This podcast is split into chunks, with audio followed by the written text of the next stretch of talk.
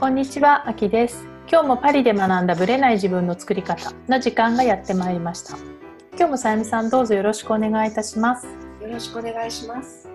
これはまあ6月の後半のね時点なんですけども、実はこの間の6月の14日でしたっけ、マクロン大統領が演説しましたね。演説しして、はい、でまあ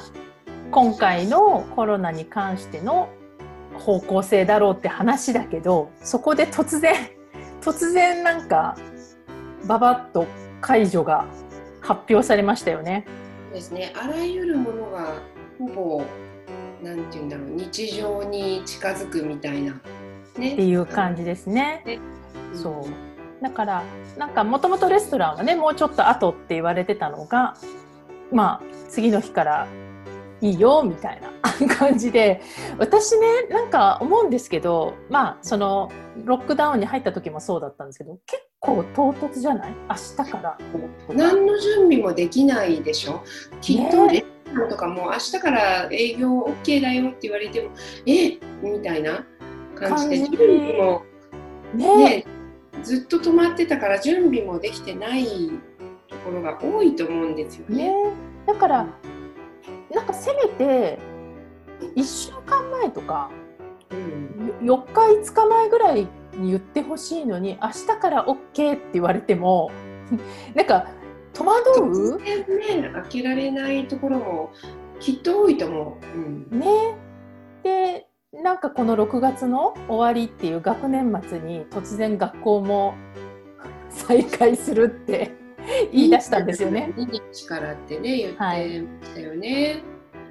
そうだけどもうその後そこから1週間2週間でもう学校終わりなんで終わり皆さんもうバカンスモードっぽいですもんね頭の中はね。そうだから今までは自宅待機みたいな感じのチョイスもあったけど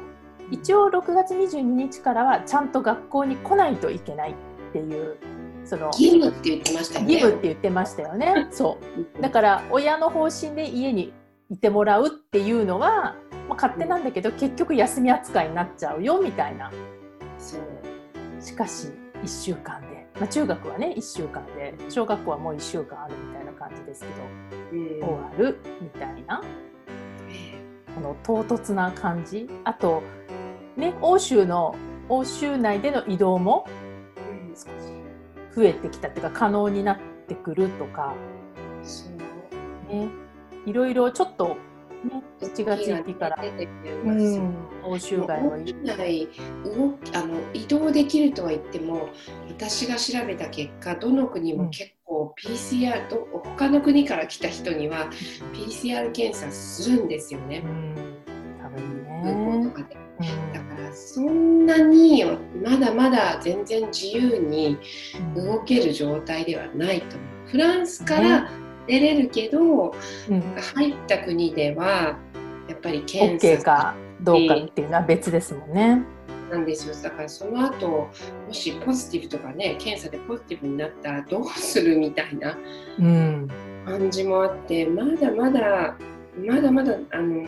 自由に旅行ができる状態ではないですよね。ないですよね。だから特にねフランスとかって観光の国だからうん大打撃を受けてるわけじゃないですか海外の人もなかなか来ないしだから私もあんまり家から出てないんですけどパリもなんか ね今今だったら結構観光にいいっていう聞きますよね。なんだろうこう一年中でベストシーズンみたいな感じじゃないですか。このこの時に人がいないんですよ。ね、うん、ありえないですよねこの時期に人がいないなんて。さらに7月になると、えっと、ソルドもあるじゃないですか？ああもうもう6月じゃないですか？6月の終わりじゃなかった？今年今年は、えっと、情報をゲットしたのが7月15日からってなり遅いんだ。遅くなりましたって。はあなるほどね。まあもともとお買い物できる期間がなかったからね今までねね、コンフィンモンとかもあったし、外に出れない時期があったし、だからその分、あと後ろに寄っちゃったみたいな。なるほどね。そうか。でなんかまあ、こういうコロナの関係で移動がなかなか難しいっていう現状は変わらないわけで、まあ、私たちはなかなか日本には帰りにくいみたいなところもあるんですけれども、ね。ねでさっきちらっとねさゆみさんから聞いた情報をちょっとシェアしていただけますか？そうですね、えっとね、今、日本では海外から入ってこれる人ってすごく限られてて、うん。基本的に日本人しか入れないんですよね。だから、もし私とうちの旦那さんが一緒に来たとしても、旦那さんは外国人、フランス人なんで入れないんですよ、日本には。うん。でもし日本でビザを持ってたとしても入れないとそうです、うん、今。そこがねだから例えばねさゆみさんのご主人は一応旅行で行くからまたちょっと違うかもしれないんですけどそのちょっとね日本でね、働いてる常に日本に住んでて日本で働いてる外国人の方が、はい一旦日本の外に出てまた入ってこようとすると入れてもらえないらしいんですよ。すごい衝撃的なんですけど。日本人じゃないと今入れないんですよ日本の通貨で入れてもらえないの。まあ、外務省がねそういうことをして、まあ、入国管理っていう位置づけでやっ他国ですよ本当に。うんねだからまあね日本人だから私たちが日本語での情報だとあんまりそういうの入ってこないけど例えば日本で国際結婚しているとか外国人の方で、まあ、ちゃんと就労ビザとか、まあ、学生ビザでも何でもいいからビザをちゃんと申請して、うんまあ、要はちゃんとした正規の滞在で住んでいる外国人も一回外に出ちゃうと戻ってこれない。そうなんです。それで例えばこう日本に常に住んで働いている外国人の方が例えばご両親どちらかのお葬式に行かなきゃいけない亡くなってしまった。でせそれで行ってしまうとその後戻ってくることができないっていうパターンとか私は聞きましたしあと私の知り合いの方おあのお友達なんですけれども、えっと、日本人なんですけれどももともとはオーストラリアに住んでた方なんですね。はい、でお子さんたちは日本とオーストラリアとイギリスのパスポートを持ってうんうん。てでもたまたま日本のパスポートが切れてると。うん、で日本のパスポートがあれば日本人として入ってくることができるんだ。けども、それができないからオーストラリア人またはイギリス人として日本に入ってこなければいけない。だけどお母さんは子供たちを呼び寄せたい。うん。だけど入ってこれないっていう今状況なんまあ、ですよね。要はお母さんお母さんは今先に日本にそうです、うんお仕事で。はい、だけど子供たちは日本のパスポートが切れてしまってるから日本人として入ってこれない。でオーストラリア人またはイギリス人として入ってこなければいけない。そうなると今は入れないっていう旦那様ももちろんそうですね。うんっていうことで家族バラバラ、うんねえすごいかわいそうな。うんで私が不思議なのはなぜこれらの地域に、まあ、要は海外のその国籍を持っているというだけで入れないんだろうっていうその理由がよくわかんないんですよね。だってね例えば私はフランスに住んでますしうん。フランスの滞在許可証いわゆるビザみたいなものを持ってますから、例えば一旦フランスから出ても出て日本に行ったとします。で日本には日本人だから問題なく入れます。で日本からまたフランスに戻る時も滞在許可証があるので日本人だけれどもフランスに住んでいいっていう許可があるのであのフランス人と同様に入れるんですよ。なんでそういうことを日本ってしないの？っていうちょっと驚きのねうん。状びっくりです。うんちょっと本当にまあ私はねなんかほら日本人だしなんかそういう日本人として帰ることに、まあ、帰った後の14日間待機とかねそういう話はあったとしても帰ることに制限があるっていう話もなかったし、まあ、フランスに戻ってくる時も旅行者じゃないのでこれ旅行者だったらフランスも入れないんですよね入れないんだけどでも、ね、住んでいるから入れるっていう前提なので帰ってくる自分のいる居場所に帰ってこれるっていう前提じゃないですか。うん、でも、まあ、ちょっと家族に不幸がある家族に会いに行かなきゃいけないっていうのがあって外に出て本来だったらビザがあるから入ってこれますよね。そうそうなの、うん、それが入れない。ちょっとちょっとひどくないですか？これって。不思議ですね。だから私が聞いたのはいいろんな国から抗議を受けてると、うん、日本の政府が。うん、うん、それはちょっとひどいんではないかと。例えばフランスはなんていうかな。外国人であっても滞在許可証いわゆるビザを持ってる人には受け入れる、うん、っていうことをしてるのになんで日本はしないのっていう。とね。いま、だにちょっとわからないっていう。なんで国籍にそこまでこだわるそう。そうなんですよ。そうなんですよ。そう。国籍って何っていうかなんか日本人だからとか日本人じゃないとかって何なんだろうっていうのをちょっと本当に考えさせられる？ね、だってその人たちってあの外国人ではあっても基本的には日本に住んでて日本で税金を払って、うん、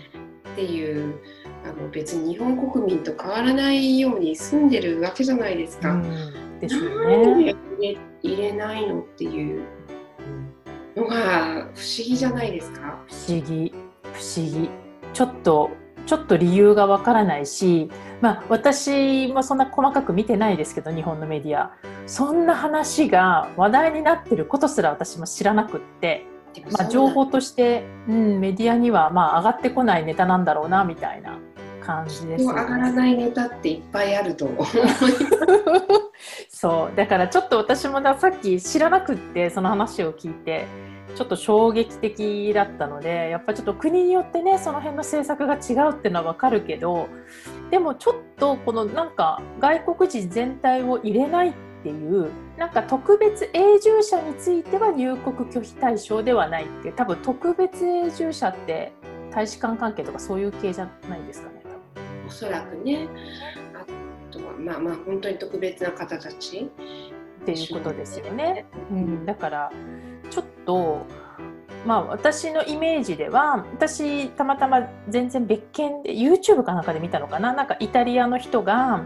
ちょうど学校の先生大学の先生で春休みでイタリアに戻ってきた。でそこで急にロックダウンが始まってそこから、まあ、ずっとイタリアに住んでいて、まあ、イタリアの状況を喋ってたの。を一回、まあ、ちらっと見ただけなんですけどああやって春休みとかそういう普通の休暇で帰っていてで、まあ、今回の件でロックダウンになり、まあ、イタリアから出れなくってで今度日本に帰ろうと思ったら帰れないってことでしょ？そうすごいもう本当にあの八方塞がり状態ですよね。どうしていいんだろうって思うんですよ。うん、なんかこれはちょっとなんかこうもうちょっと声高に、うん、さまあ伝えても、まあ、みんなに知ってもらってもいいかなっていうのはちょっと感じましたね。例えばね、あきさんとか私の旦那さんが一緒に日本に行きたいって言っても入れないんですよ。今だったら。まあね。まあしょうがないんですけどね、まあ、ちょっと日本人として帰るのもなんかね14日間の待機とかいろいろ大変なこともありそうなので。ないですよ。プラス多分旦那さんたちはもう入れない入れてもらえないまあ、無理でしょ多分旅行者だからもう全然無理ですよね。多分ね。行きたくても行けない、配偶者であってもダメなのかっていう、なんかねちょっと。そう。まあ二重国籍があるわけじゃないからね日本は。だからもう本当に自分の国を捨てて日本人になるみたいな感じじゃない限り 日本のパスポートをもらえないのでだからそういうので持ってる人ってほぼ限られてますからね。なんかねこのこういうことをきっかけにいろいろ国籍のこととかすごい考えるようになりません？いろいろね、考えますよ私最近、ねうん、やっぱこれだけみたいだって日本人同士じゃない人だって今本当にカップルで増えてるし、うん、そんな中で日本人にこだわって家族バラバラってえ？っていう感じなんですけどね感覚的には。ね、うんだからまあ、もうそう強いられてる人結構いるんじゃないかなと思います。私の知ってる限り私のお友達でもいるし家族バラバラになっちゃってる方いますもん。うん、多分まあこう水際対策をちゃんとしなくちゃみたいななんかこうね一時期やっぱり海外帰りでかかっちゃった人とかがいた時にかなりやっぱり言われたじゃないですか。ね、なんかちょちょっとバッシング系な感じ。そうそうそう。そうだから多分じゃあもう入れなきゃいいんだよねみたいな感じでやったのかなっていう気も。帰ってくるなみたいな感じ。もね、ありましたから、まあ、じゃあ私もそこまでして帰んない方がいいのかなとかいろいろ考えさせられました、ね、ましたね。はい、はい、ということで、はい、それでは本編スタートです。はい、それでは本編なんですけども、今日は質問いただいてますので、質問をまず読んでいただけますか？はい。学生時代も社会人時代も男性から女性性を意識された扱いを受けていると同性から男好き色目を使う等のレッテルを貼られてしまいます。なぜか攻撃対象は行動している男性側ではなく受け手の私側でした。本当に嫌な気持ちになることが多く次第にブスでも性格も悪いからこういう扱いをされたこともないんだろうと彼女たちを見下すようになりました。今まで忘れていたのですが最近アキさんのワークで思い出し今でも腸が煮えくり返るような激しい怒りを感じます。私の女性性を象徴されたことにここまで根深い怒りを感じていたことに初めて気づきましたこの流れをうまく変えるためにはどうしたらいいですか？というご質問です。はい、まあ、人によってはねこういう対象になってしまう人いるんじゃないかなって思うんですよね。で実際にそういうふうにされたことによって、まあ、彼女の場合はこう怒りに変わってたんですけどこういうことに対して今度自分がやっちゃいけないんだっていうことでこう、ね、女性性をこう意識しない例えば服装にしたりとか、行動してうようなそうファッション化しちゃうってことですね。そういうことですそういうことです。だからあえて隠すとか、まあ、だからスカートを履かないとかヒールを。しちゃうとかね。とかねそうだからそういう感じで押し殺していくパターンとなんか2通りに分かれるだろうなと思ってで彼女の場合は多分怒りに出てったのかなと。でこの怒りっていうのはなどっから来てるのかというと多分彼女自身がすごく女性性を大切にしてたんだと思うんですよもともと。でそこをバカにされたり卑下されたっていうことに対する悲しみから来てるんだと思うんですよね。だから女性性云々だけじゃなくて自分の価値観として大事にしてることをこう逆手に取られるというかバカにされたり卑下されて攻撃されると、まあ、人って、まあ、その悲しみと、まあ、その自分の自分を正当化するために思いがこう攻撃的に外に向いていくパターンと2通りに分かれるのでまあ、これって別に女性性に限ったことじゃないと思うんですよ。自分の例えば体とか容姿に関して言われたこととか自分の例えば、まあ、人によってほら学歴とか職歴とか肩書きとかなんかそういうところで言われたまあ、自分が大事にしたいなとか別に気にしてなかったところをバカにされたりとかそういうところが落ち込みに行って遠慮気味になるか出さないようにするか、まあ、劣等感的な感じになるか怒りが出るかみたいな感じだと思うんですよね。でじゃあ、まあ、彼女の場合はね怒りの人なのでじゃあ怒りをどうしたらいいかって話なんですよこれ要は。で彼女は多分忘れてたのにまた思い出してる思い出して怒ってるっていうか多分相当溜め込んでるはずじゃないですかこの人は。ね忘れても思い出すんだったら多分それまでの忘れたものもいっぱいあるでしょうから容量がすごいことになってますよね。なってる。うん、うん、でその怒りをもう無意識レベルまでもうどんどんどんどんだから多分その時はその時でなんとか抑えて時間とともにこう忘れてったところも実は無意識にこう抑え込まれていただけなので何かをきっかけに爆発するみたいな感じなのでこれね時間が解決するもんじゃないんですよ。時間が解決してもまた無意識に入っていくだけなんでこれ。だから逆にもう怒りを徹底的に出しちゃった方がいいと思うんですね私は。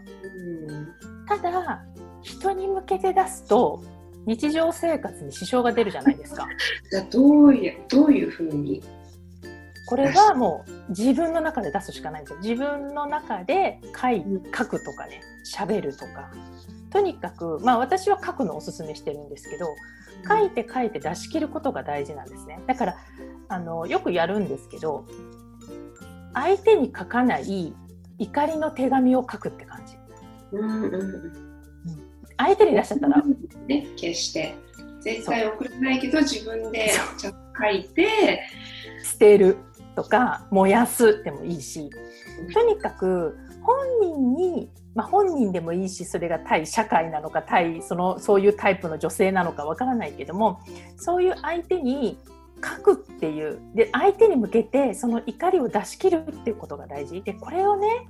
結構ね中途半端にしかやってない人って多いんですよ。うん、なんかこういい子ちゃんでいたりとか物分かりがいい人でいようみたいなところがあるのでまあ罵倒とかできないわけね。当たり前ですけど、うん、でも手紙だったらもうどんな汚い言葉使っても、うん、使っていいのでとにかくもう罵倒 OK 誰も読まないんで、うん、だけど自分の中にその罵倒したくなるぐらいの怒りがあったっていうことをきちんと自分が知るってことが大事。認識できますよね書くことでね、うん、そうなんですよね。そう。だからあのー、とにかく怒りを出すっていうことがまず第一歩かなと、うん、うん、だからあとはそのレッテル貼られてしまうことに怒りがあるわけだから多分ね男好きとかね色目を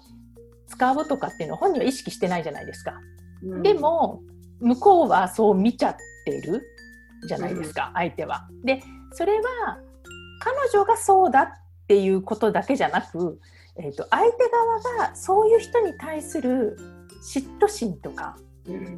ね、あの自分ができないと思ってるからこそそういう人を攻撃したくなっちゃう人っているので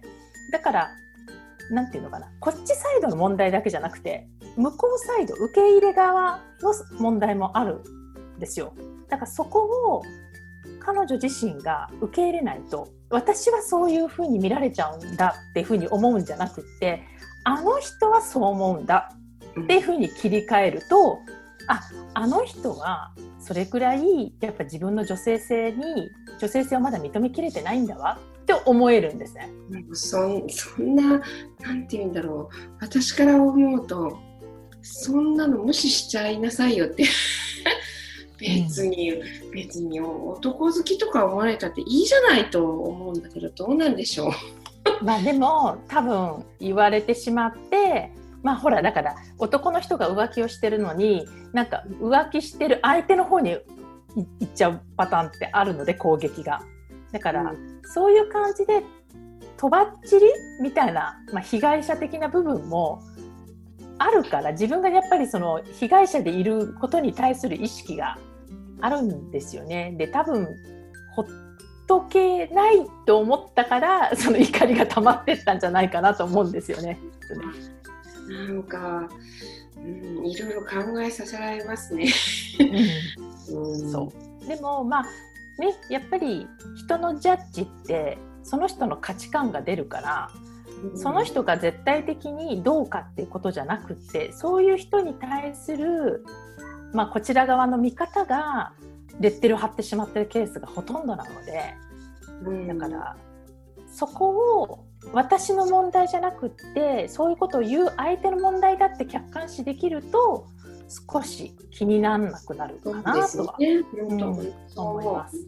はい、でもその気にならなくなるためには怒りを出し切ってないとそこまで割り切れないんですよ。怒怒った状態でそういうふうには絶対思えないのでなので怒りが問題ですね。そう感情の方が大事、ね、そのだから人によってはほら遠慮気味に自分の女性性を完璧に隠すっていう人もいるけど、うん、ね、怒るっていう人もいて、まあ、彼女の場合は怒りに出てしまったのでその部分を徹底的にやっぱり手紙を書くなり出し切るっていうことをちょっとまずはやっていただきたいなと思います。はい、ありがとうございました。この番組は毎週金曜日をめどにお届けしています。確実にお届けするための方法として iTunes や Podcast のアプリの購読ボタンを押せば自動的に配信されますのでぜひ購読するのボタンを押してください。また皆様からの質問や感想をお待ちしています。オフィシャルサイトはパリプロジェクトで検索していただきお問い合わせから質問や感想をぜひ送ってください。オフィシャルサイトから LINE アットやメールレターで有益な情報をお届けしているので、こちらもぜひ登録してくださいね。また、次回もパリで学んだブレない自分の作り方をお楽しみに。秋でした。